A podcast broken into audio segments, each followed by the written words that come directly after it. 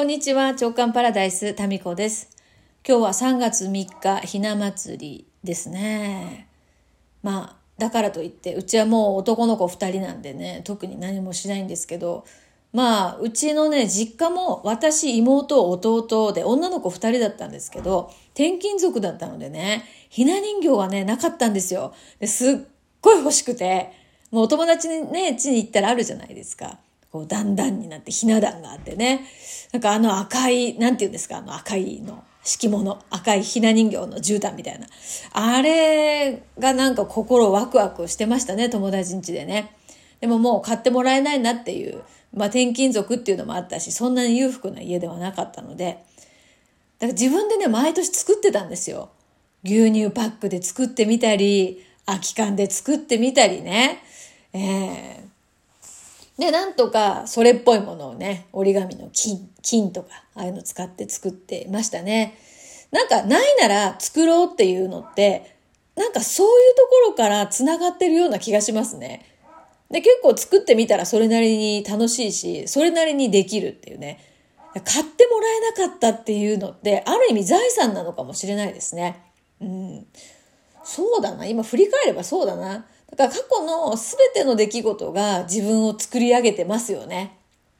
昨日のね、ドミニカの話もそうですけど、うん、ドミニカでね、なんか共に成長できる、本音で話し合える仲間がすっごい欲しかったっていう思いがね、出てきて、思わずまた、また泣きながら喋ってますけど。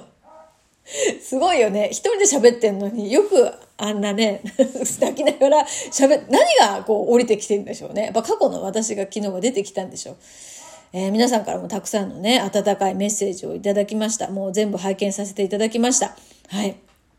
あでね、まあ皆さんそれぞれね、ご自身の過去の経験と照らし合わせてね、もうなんかおにぎり握ってる途中にもう泣きすぎましたとかね。すいませんね、本当に。えー、そういうメッセージいただいてますけど、そう、やっぱり、まあ多かったのがね、やっぱり転勤族で、あの、なかなかね、本音で話し合えるお友達っていうのが身近にいなかったっていう自分と重ね、重なりましたっていうメッセージとか、あと、ママ友ママ友との付き合いの中で、どうしてもこう本音が言える人ってできれば最高だけど、な、どう？あんまりママ友、私はママ友きっかけで仲良くなったっていないな。っていうか今も小学校も中学校も誰一人知らないですよ、もう。誰一人知らないから、そうね、なんかあった時に、あ、知ってるわ。私の担当美容師さんがたまたま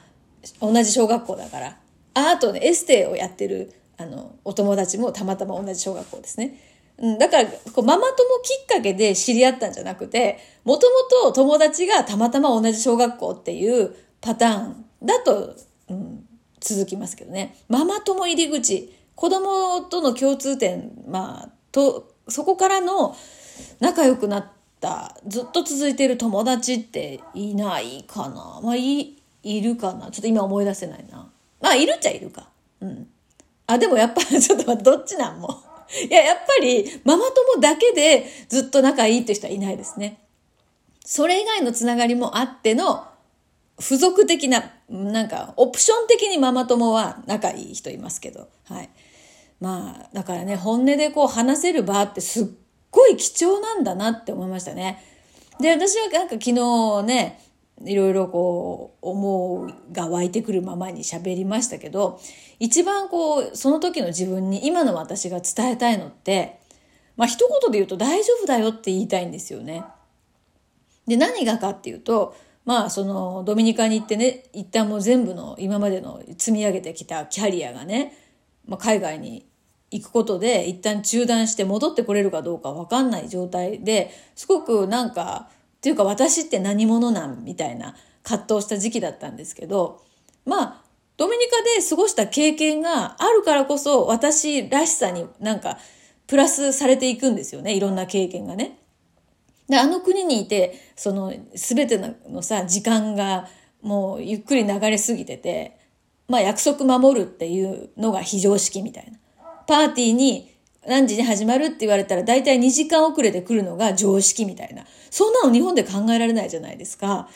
でもそういう経験をしたっていうことは、まあ私にとって財産なんですよね。でもその時の私は、なんだこの国みたいな。2時間もパーティーに遅れてくる奴らばっかじゃんみたいな。なんていうの？もう早く帰りたいみたいに思ってたんですね。でもそういう自分に、あの、今そのいる環境が、そのいろんな、なんかいろんなイライラすることとかね、ままならないことも全部後にさ、宝物になるんだよって。だからまあまあもうそこでゆっくりね、2年間過ごしなさいよって言いたいわけですよ。でまあ子供がね、まあちっちゃい時とか初めての子育てで、本当にままならないですよね、それこそね。もうなんか自分のペースなんてへったくれもないみたいな。なんか、そういう感じじゃないですか。夜も昼もないし、泣くし、なんで泣いてんのか、喋れよみたいな。よくわかんないし、おむつ変えたじゃん、おっぱいやったじゃん。で何みたいな。で、それでいいってなってる自分に、なんかほら、何にも進んでない感じがするんだよね。でも、それって進んでるんですよね。で、今までの仕事とか学びとかっていうジャンルで分かりやすく進化、進歩、成長はしてないけど、子育てしながらしか分かんないことってあるんですよ。で、海外で、あの、駐在員のね、奥さんたちとの間のいろんな世界を覗き見ることでしか成長できないことっていうのがあるんですよね。だから、その、進んでない感じがさ、多分すごくこう置いていかれてるとか焦りにつながるんだよね。でも、どんな場面でも成長ってあるんだよっていうことをね、過去の自分に言いたいんですよ。だからまあまあ、まあ、そこでね、今の状況で、とりあえずもうリラックスしなさいよって言いたい。過去の自分に。うん。で、そういう、その場として JK 塾、なんかほっとする場だったりとか、なんか、いろんなね、世代も様々なんで、えー、20代、え30代か一番下？20代はいなかったかな？30代前半から60代の方まで幅広いんでね。うん、で、お仕事されてる方も、してない方も、出産したばっかりの方も、えっ、ー、と、結婚されたばっかりの方も、お孫さんがいる方もって、もういろいろなんですよ。うん。だからね、あの、まあ、その、なんていうかな、自分のポジションからだけでは見られないこととかっていう世界がね、JK 塾の中にはあって、そういう世界に当時の自分を入れてあげたいなって昨日は思ったんですよ。で、そう、昨日ね、そうそうそう、当時の自分を入れてあげたいなって思って、私ドミニカに行ったじゃないですか。で、今度ね、3期って、海外からのね、参加、まあ日本語喋れる人限定ですけど、海外から、海外にいらっしゃる日本人の方もね、参加できる時間帯にしてみようかなって思っています。うん。きっとね、いるんじゃないかなと思うんですよ。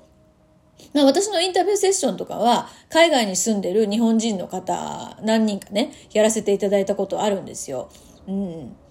ね。なんか、オンラインの、あの、メルマガの読者の方、限定のね、オンライントーク、おしゃべり会みたいな、やった時も、海外から参加の方いらっしゃいましたよね。今度の3期の JK 塾は、ぜひぜひ海外にお住まいの日本人のあなた、ぜひ参加できる時間帯に、あの、国によってもね、時間帯ってまあ、時差の違いっていろいろありますけど、だったら面白いなって思いますね。ワクワクしますね。きっといるんじゃないかなって、なんとなく昨日思いました。はい。えー、っと、まあ、JK 塾の募集は3月14日予定してます。メルマガタミチャンネルでお届けします。で、面白いのがさ、ちょっと話飛びますけど、メルマガタミチャンネルって、もうずっとね、10年ぐらいかな、もっとかな、書いてて、タイトルはと変わってるけどね。ずっと無料でやり続けてきたんですね。で、この度、この直感パラダイスのリスナーさん限定っていうか、まあ、リスナーさんが一番楽しんでくれるだろうと思って、有料のメルマガ、覗けるラジオっていうのを毎週金曜日、このトークの裏側をね、写真だったりとか、トークに入りきれなかったりとか、まあいろいろそういうの裏話をね、写真と、まあちょっとした文章で、えー、ラジオの裏側を覗けるようなね、のを始めたんですよ、先週から。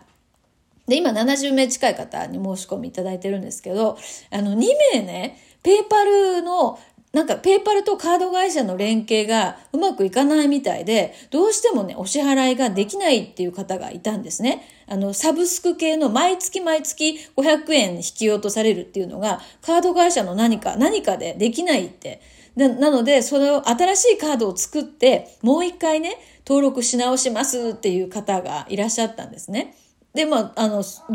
それでもお待ちしてますねっていう思いだったんですけど、なんか今朝ね、もう1年分振り込みましたっていうメールが来て、あの、ゆ、ゆうちょの口座に1年分の、あの、